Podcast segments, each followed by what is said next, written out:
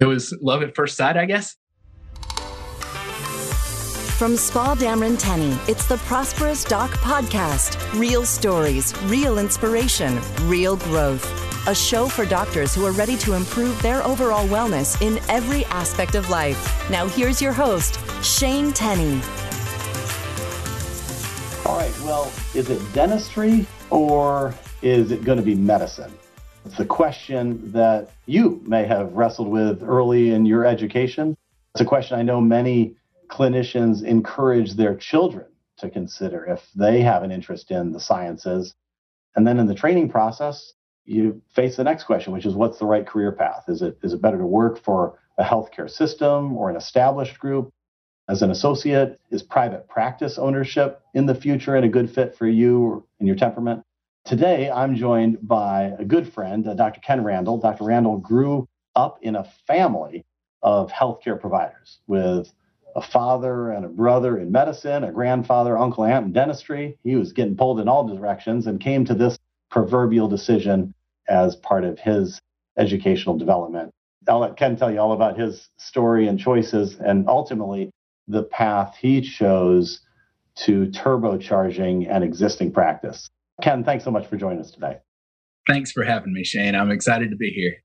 So let's just start with the crazy family you grew up with. I can't think of another person, client, or friend I know who had so many people in white coats sitting around the Thanksgiving table. What was it like mm-hmm. growing up in a family with so many healthcare providers? It was interesting because sure there was some discussion about you know medicine dentistry related stuff but maybe I guess as as a child it wasn't as much as I feel like I discuss things now.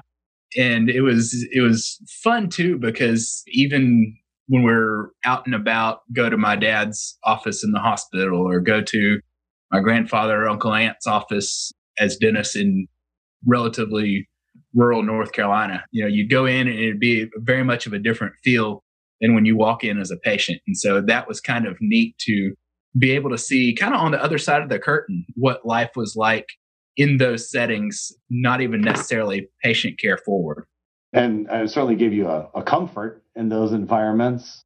And at some point, you started thinking, hmm, maybe I'll maybe I'll want to do this instead of being an architect or a lawyer.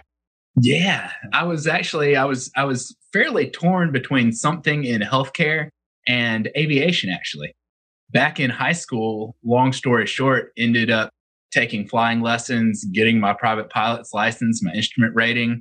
And even when I was applying to colleges, applied to some specific aviation programs. So I was torn, honestly, throughout high school. You know, what direction do I go? Is it more of a flying planes, whether that's with kind of what we're more familiar with with the commercial carriers or more of a business jet world or whatever it may be, versus doing something in medicine, it really wasn't until the summer between high school and college that I kind of figured out what it was that I wanted to do. Oh, really? So you did undergrad at Chapel Hill and studied chemistry, I think. You got it. Had you accepted that the offer from Chapel Hill even before you'd kind of decided that on what your major would be, or how that unfold? I guess when it came time to make that college decision, I kind of to some extent had to pick a general direction in terms of aviation versus healthcare. I guess kind of my thought process was even if I go to a university that doesn't have an aviation program, getting a degree there would still not totally exclude me from aviation, but an aviation only degree would exclude me from getting into healthcare as easily. You wouldn't have the prereqs and all that kind of stuff. And so it was kind of more of a keeping my options open type of decision. And then in terms of the school itself, Chapel Hill felt like a good fit and I enjoyed the feel of campus and that kind of thing as well. Yeah. So that was kind of why I decided to go there. In terms of the degree, long and short, again, thinking something healthcare related, the chemistry degree I did was kind of the most direct route to get all the prereqs done. Then that would leave me a little bit of freedom to take courses that I enjoyed more and still have everything in place to apply, whether it was medicine or dentistry, whichever direction I wanted to go. And so, where in the in your undergraduate years did you decide when I get out, I'm going dental school, not medical school? Yeah. So it was the summer between high school and college, actually. I had already, you know, sent my money in Carolina, knew I was going there.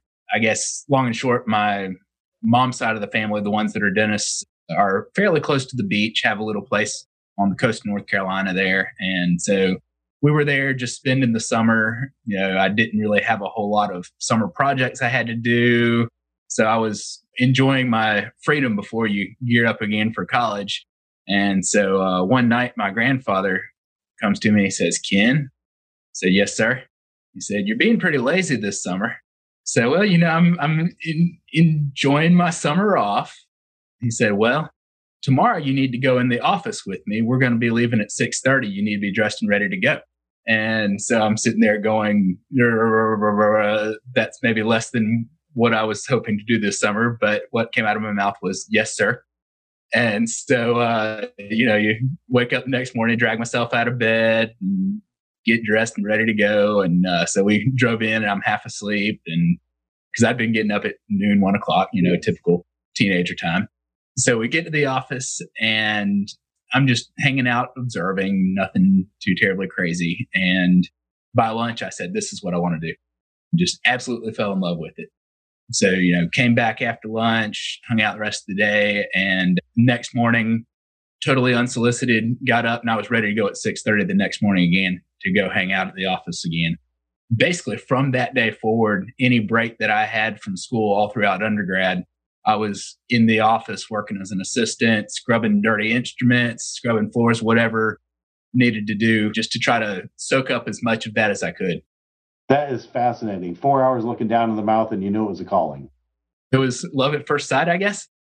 Now you you chose after after undergrad, of course, went to dental school, and then decided to go on and do a, a GPR hospital residency, which isn't required in dentistry.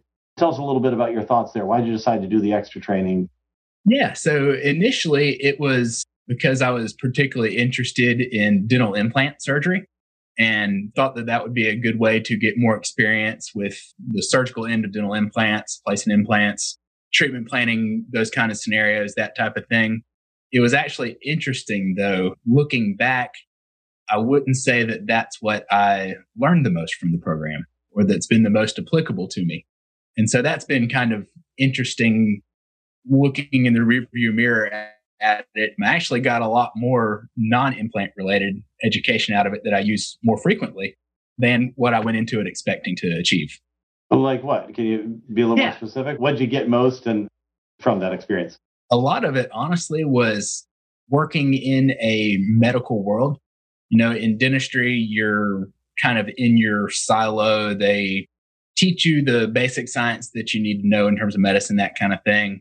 You'll get tested on different diseases and some of the general pathology stuff and all, but it's not something that you use so much on a day to day basis. They're more in that four years training you to be a clinician. And so you've got to learn all the hand skills and procedures and that kind of thing that in medicine, you're fortunate to have that extra time to be able to develop those skills as a resident.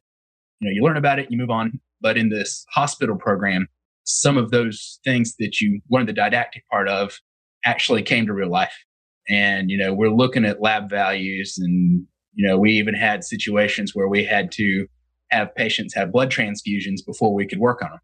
We had different trauma situations where you're figuring out a little bit more how do you manage them from a keeping them stable as a whole standpoint in order to be able to fix what you need to from a dental oral facial standpoint in there. So a lot of the medical background was really neat and fascinating, not necessarily what I expected so much out of it, but stuff comes across all the time now that without doing a GPR, it might have made me a little bit more nervous or made me want to delay things for some reason. And with that background information, I feel more comfortable talking to my medical colleagues about somebody. And I also feel more comfortable making clinical decisions about when it's appropriate to take care of somebody and, and when you might need to say, Hey, I don't want to hurt you trying to help you. Let's mm-hmm. take a break here for a minute. Safe to say that you're a fan of residency program for dentists? I am. I am. And you know, it's it's been interesting too talking to classmates. I think there's a spectrum of programs and what areas they focus on and what areas you get trained on, that kind of thing. So they're not all created equal. Some of them are maybe more what I'd call a fifth year dental school. And so they'll kind of hold your hand a little bit more, help you build some confidence, that kind of thing. Some of them are more, you have a dental degree, you're a doctor now, you need to start making these decisions, and we're going to throw more complex stuff at you and, and make you learn and figure it out. You know, some of them are focused on different areas within dentistry. So the, the range is pretty wide, which is something that's interesting with GPRs and AEGDs is the spectrum of what's out there and what these programs offer isn't even necessarily as consistent from year to year as it is more based on the faculty has been my mm-hmm. observation and so it was challenging honestly to kind of weed through the different programs there's not as robust a centralized system for looking at that stuff as i wish there could be and so a lot of it's kind of word of mouth figuring out what is it that y'all are doing here what is it y'all are doing there how do we find the right fit. And now I've seen statistics that vary between medicine and dentistry. I think it's something like 65, 70% of, of physicians work for a hospital system or, or, or a group, and the balance are in private practice. And the st- I think the ratio is roughly reversed for dentists. 65, 70% are in private practice, and 30, 35% are, are in either DSO or some sort of organized group. Since you didn't have a, a, family practice to take over from you know your dad being in, in, medicine what were the options you were considering as you were getting ready to leave your residency training? Initially since my wife who's also a dentist had a couple more years in her residency program i knew that i wanted to do something that wouldn't necessarily be an ownership kind of thing because i basically had two years that we were going to be around alabama where we did our training before we would be moving somewhere else. And so the initial thought process there was find somewhere where I can learn for two years. Is it going to be the forever home? No, but just try to figure out a way to to pick up as much information as I can in two years until it's time to put down roots somewhere. Long and short, I was fortunate through a number of different channels, you know, dental association relationships, relationships with other folks that I'd met to get connected with somebody in private practice in Alabama that was looking for somebody to come join the practice for a while. He actually, conveniently enough, had a son that was two years away from finishing dental school, and I guess he wanted to do a one year hospital residency as well. So, timing wise, we kind of knew that it would work out for his son to come in as I was leaving. And up front, he kind of knew that I had two years and that I'd probably be moving on after that. It seemed to be a good fit for all of us involved. Mm-hmm. But you knew that it was going to be temporary, and I guess long term, you wanted to you wanted to be in private practice. And so, talk a little bit about that yeah. decision of am I going to start something from scratch? Am I going to try to do an internal transition with the practices on fire, or am I going to try to find some place that I can transition into and create a new vision? Yeah. So it was interesting. My wife and I, we were trying to decide do we go to Chattanooga so that she can work with her dad in his practice, or do we move back to North Carolina where I could work with my family in that practice and she might have to figure out something more on her own in there. So the discussion was I'm going back to Chattanooga so that I can work with my dad. And I said, yes, ma'am. And so uh, that's yeah. that's how that decision got made. Good, good. Um, okay. so I knew that I'd have to figure out something kind of on my own. My wife's a periodontist and her dad's periodontist. And so it wasn't necessarily a good fit for me as a general dentist to be in the same practice as them for a number of different reasons. And so basically, I just kind of put out feelers everywhere I could in Chattanooga. Talked to supply reps, talked to some of the transition companies that are out there, and just said, Hey, I'm looking for something, anything, throw whatever at me you can. So, long and short, there was actually a different practice that I looked at before the one that I took over here. Ended up not quite being the right fit. A few different reasons for it. I didn't necessarily, I couldn't see the vision for developing it as well as I could for the one that I ended up taking over in there. And so this was actually the probably the second or the third one that I seriously looked at. Yeah, long and short, I think philosophically, The dentist that was here before me and I were very similar. And that was important to me was to have a patient base that generally kind of follows the dentist's lead in terms of what they value and that kind of thing. Walking into a situation like that, I felt would be a little bit more comfortable for me than maybe walking into a, a different situation where folks' values as a whole may not necessarily line up with what I felt was important in terms of mm-hmm. taking care of people's health in yeah. there. First thing was philosophy. And then, you know, other than that, yeah, I wanted a location that was going to be reasonable for us that could help us grow. Wanted a space that we could develop over time, that kind of thing. So some of those other pieces ended up falling into place. But the big thing for me was making sure that I could practice the way that I wanted to. And I felt like the transition when the philosophies matched up was going to be a little bit easier. Yeah, I want to talk a little bit about that match and some of what you saw. We're going to take a quick break and then uh, then I'll ask you a little bit more about that. Great, sounds good.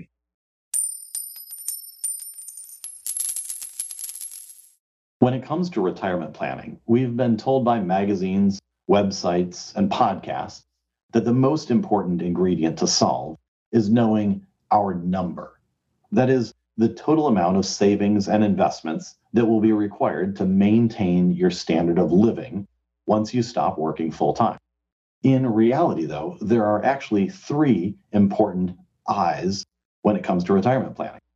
The first is certainly knowing how to replace your income once you retire. But the other two I's are just as important.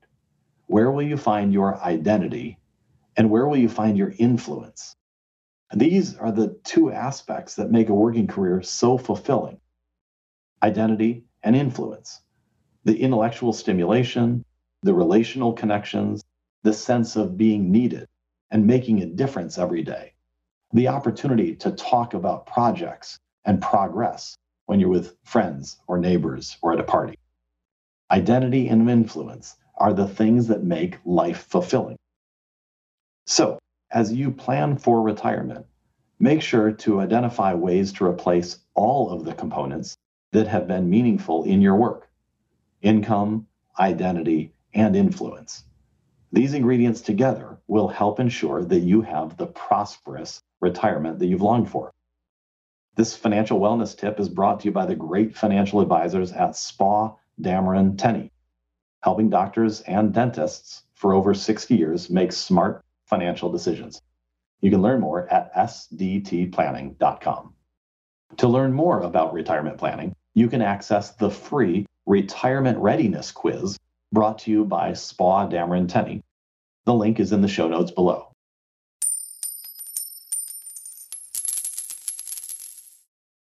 All right, so Dr. Ken Randall, you've been telling us a little bit about your journey through training and I think all the way up to finding the practice in Chattanooga, Tennessee that you ended up buying. You were talking right before the break about just the alignment of your philosophy with the, the dentist that you bought out and the location and just the, I think the opportunity that you sensed there would be a good fit for you. I imagine there's somebody listening today who's thinking, you know, I'm in the process of looking for a practice. Either I want to move out of my associateship or getting ready to finish training. What are your suggestions? What do you look for? What can you talk a little bit more about either specific clinical opportunities to grow a practice or how do you sniff out a philosophy that aligns yeah great question to some extent was was a matter of just talking with the dentist that i bought the practice from and you know we just talked shop for a while among other things as well but just kind of philosophies of care philosophies of referral patterns do you from a material standpoint try to find the cheapest thing you can find? Do you try to find the highest end of the spectrum, whatever it is? Just a bunch of different questions like that that I would ask to try to glean a little bit about what their day to day looked like. Also, looking at different reports from the practice management system in terms of what procedures were they doing, what procedures were they not doing, you know, what did their billing and collections look like, what were their insurance write offs, all of that kind of helped give me a sense of what does this patient base look like? What does mm. this dentist tend to do day to day? And then I even went as far as just kind of picking a couple of charts here and there and flipping through treatment records and x-rays and that kind of thing to kind of see what's the general condition of the patient base there. Mm-hmm. They um, give you pretty and, open access to their their files in the practice. Yes, I think the the dentist I took over the practice from wanted to be very discreet about it all, mm-hmm. and mm-hmm. so I couldn't necessarily just walk in in the middle of the day one day yeah. and say, "Hey, I'm here." It was more of a you know after hours kind of thing. Yeah. Yeah. But uh, but yeah, they they were very gracious in letting me look through it all. Now, this brings up, I think, an important question because you you decided on the entire career path after just four hours with your grandpa in his practice. um, how long uh, or how many visits did you spend kind of talking with him, you know, having dinner, getting to know the practice, that sort of thing? What should people expect? Sure. It was maybe a couple of in depth conversations as far as that goes. Certainly spent a little bit more time going through records and all that kind of stuff more on my own yeah, probably two different kind of bigger conversations with her in there. Yeah, then a little bit of just back and forth email kind of stuff from time to time.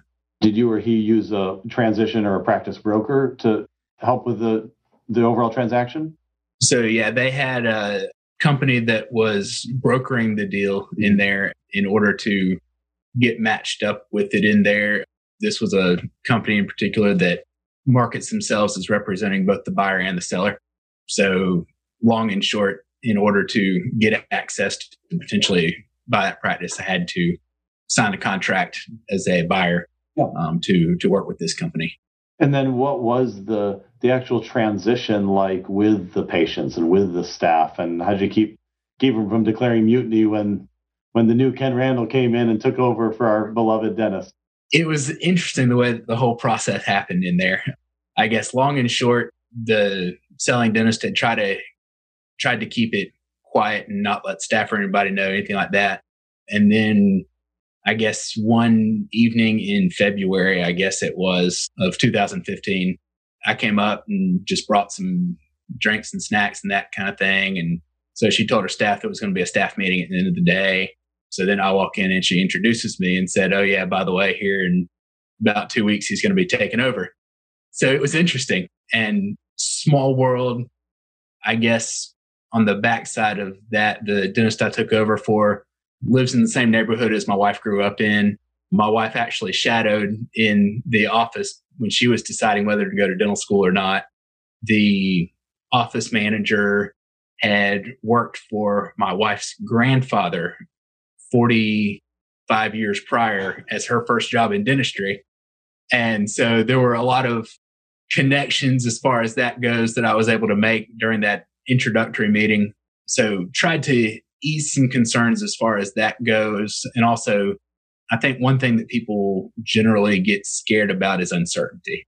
And so tried to just calm nerves in terms of, you know, this isn't going to be radical change. I'm not going to come in and you know, everybody still has their job. Everybody's still, it's going to be a lot of what you're used to. Didn't go in with the philosophy of, you know, I know everything and I'm going to come in and teach y'all how to do this right. And so more soliciting opinions from them. I went out to have a cup of coffee or dinner or lunch or whatever with each employee individually just to talk to them and get their sense of where they were with things, answer any questions they may have, try to alleviate any concerns, but then also ask them what is it that they've been doing that they felt worked well, but what have they been doing that they felt could be improved? And so that was fun too to talk to everybody about kind of making them start to think a little bit more about what could the future look like and then kind of get them a little bit excited about things from that perspective. Yeah, sounds like a great great way to just begin to get their buy-in and show your interest in their their input and their experience and background with the practice. Yeah, absolutely. It was it was really helpful. Yeah. Now, buying and running, certainly running a dental practice is a lot of business and also some teeth work. You've you got a, a pretty good head for a lot of business things. And I, I think I'm curious, is that just a natural giftedness and acumen you picked up growing up, or have you learned some or been able to go to pick stuff up from conferences? Is this intentional learning that's you've developed? I've never had an econ class. I've never had a finance class. I've never had any kind of formal education at any point that had a dollar sign in the, the textbook at all. And so, you know, how have I picked it up? I don't know. I have read a few different books over time that have been beneficial in there. I will say that there's one thing the dentist that I worked with my two years as an associate in Alabama took me to a conference where they did discuss some personal finance kind of things and all that. And that really opened my eyes more than probably anything else to what personal finance looks like. And, you know, even just some of the terminology that I'd never heard before in terms of, of personal finance and not even so much the business end, but just dollars and cents. So that really, I think, kind of got me going on figuring out how do you make all this work and how do you provide for your family over time. Between that and and different books, one of them that certainly influential was The Millionaire Next Door.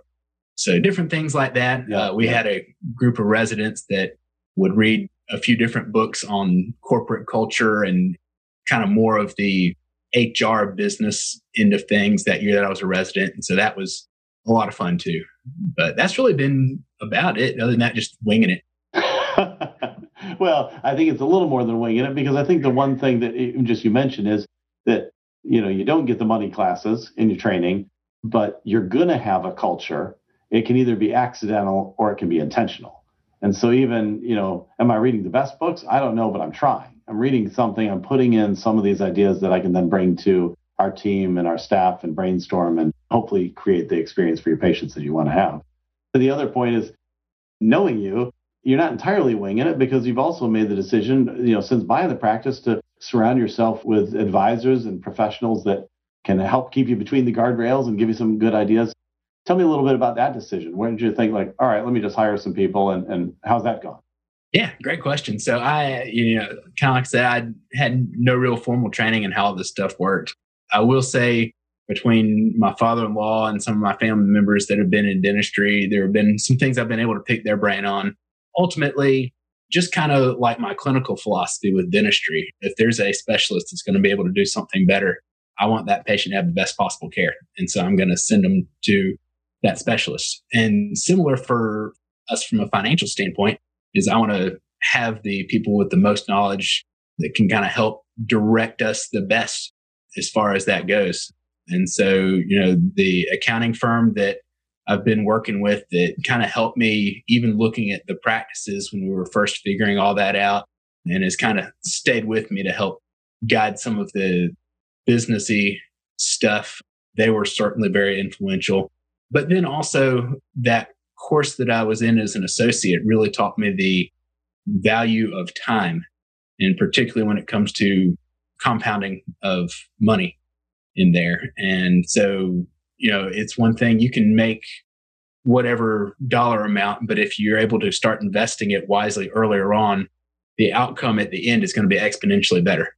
And so I wanted early on to figure out, you know, how do we manage the debt end of things? How do we manage the salary end of things? What, you know, where do you put savings or do you pay down debt or how do you do all that stuff? And, you know, sure, I could guess, but, you know, I think when you look at the value of compounding over time, it certainly made sense to find somebody that could help make those decisions and put us in a better place at the end of our careers when it was finally time to retire. That's a good, a good rationale, I think. And and between that advice and your own acumen and, and kind of nose for things, in the last five years, I think your collections have doubled. I'm curious, has that come about because you've you added services based on your training? Did you tighten up collections? Did you change some overhead? Like where what was the low hanging fruit that you you discovered when you came in that gave you the opportunity to grow so exponentially? Great question. So the dentist that I took over for really wasn't doing a ton in terms of procedures at all. She was referring out just about everything other than some more straightforward fillings and crown and bridge kind of stuff in there. Yeah, basically any other procedure was extremely rare. And so from my training, I was comfortable doing a number of other procedures in there. And so, particularly initially, when you kind of expect there to be some drop off in your patient numbers with any transition, I knew that that would help me kind of stabilize things a little bit. And then as the practices continued to grow, it's actually been interesting. I found myself cutting back the number of procedures that I'm doing, which I was not expecting at all.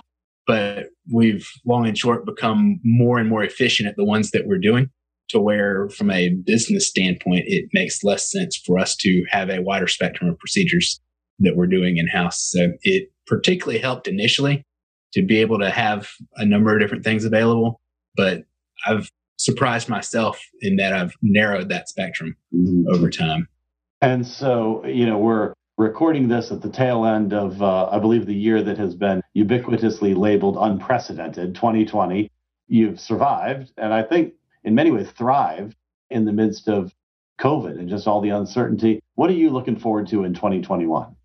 Oh, man. I'm looking forward to continue to grow and learn and have our team continue to grow and learn. And I guess as a byproduct of that, have the practice continue to grow. It'll be nice not to have quite as many fires to put out, hopefully, on a day to day basis, hopefully sleep a little bit more. But yeah, you know, it's been, it's been interesting this year.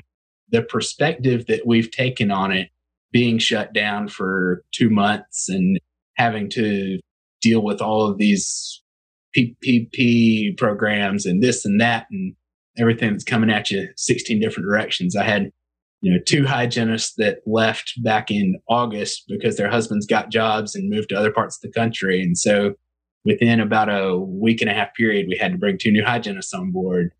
All kinds of all kinds of stuff that comes up, nature run the business. But one thing that I think we've personally I feel we've done a good job of is kind of focusing on looking for the opportunities in all these situations instead of maybe reflecting on it and feeling bad for ourselves. Mm. And so, you know, when we were shut down, we used it as an opportunity to do more training. And so we did, you know, a bunch of training with staff in there. We have some photo and video equipment and started working on some of that. We tried to formalize some of our office procedures and put them in kind of a procedure manual. So a bunch of different things that had kind of been on the back burner, we've tried to use it as an opportunity. And so same with any of these other things that have come up is, is, you know, what's the opportunity that we can get from this situation being where we are? So hopefully in 2021, we can continue to look for those opportunities to get better and to, to try to thrive. Yeah. Well, I think that'll that'll definitely keep the momentum going. As we wrap up, I guess I'll throw you one more question here for someone listening who, uh, again, is maybe coming out of training or thinking of getting itchy to leave their associateship, look for a practice. What's what's maybe the top one or two suggestions that come to your mind for someone kind of at that stage looking to jump and, and start on their own? One thing that I think people are always afraid of is failure. That's something I get a little bit nerdy about it, and I'm actually super interested in failure there's a book called Failing Forward. And it's a good philosophy, I think, is is not dwell on the failure, but you know, what can you learn from it and how do you get better? I've talked to dental students in the past. This is just kind of a example of how much more I've failed than I've succeeded in life. And I don't consider it a bad thing. I think that if you can grow from it and learn from it, that it'll put you in a much better place in the end in there. I guess I'll try to make this short and sweet as I can, but long and short in dental school, ran for a number of different positions in the Student Dental Association locally, lost every single election that you can possibly think of. And one thing led to another. And next thing you know, I was being asked to run for one of the national executive board positions in there. So reluctantly, I was like, yeah, whatever, I'll fail again. It's all good. Somehow got elected to be one of the national vice presidents of the Student Dental Association that experience totally changed my life in so many ways for the good. But you know, if you're afraid of failure, if you're afraid to not get there, those opportunities may not ever become available. So don't be afraid to fail. Try it. And if it doesn't work out, learn from it, move on, and do even better next time. That's great advice and a great punchline to, uh, I think, a great conversation. Ken, thanks so much for your time and your good cheer and your sage advice. Well, thanks for having me, Shane. Thank you for joining us uh, for this episode of the Prosperous Doc podcast. Appreciate you listening. And you can uh, subscribe through iTunes and Google Play. New episodes come out every other Monday, and would love your feedback, your reviews, your comments. You can email me directly, shane at whitecoatwealth.com. We'll see you back here next time. This episode of the Prosperous Doc podcast is over, but you're not alone on your journey. Spaugh Dameron Tenny has been helping physicians and dentists prosper through financial planning for over 60 years. To connect with us, visit sdtplanning.com today and take your financial wellness to new levels. Join us on the next episode of the Prosperous Doc podcast.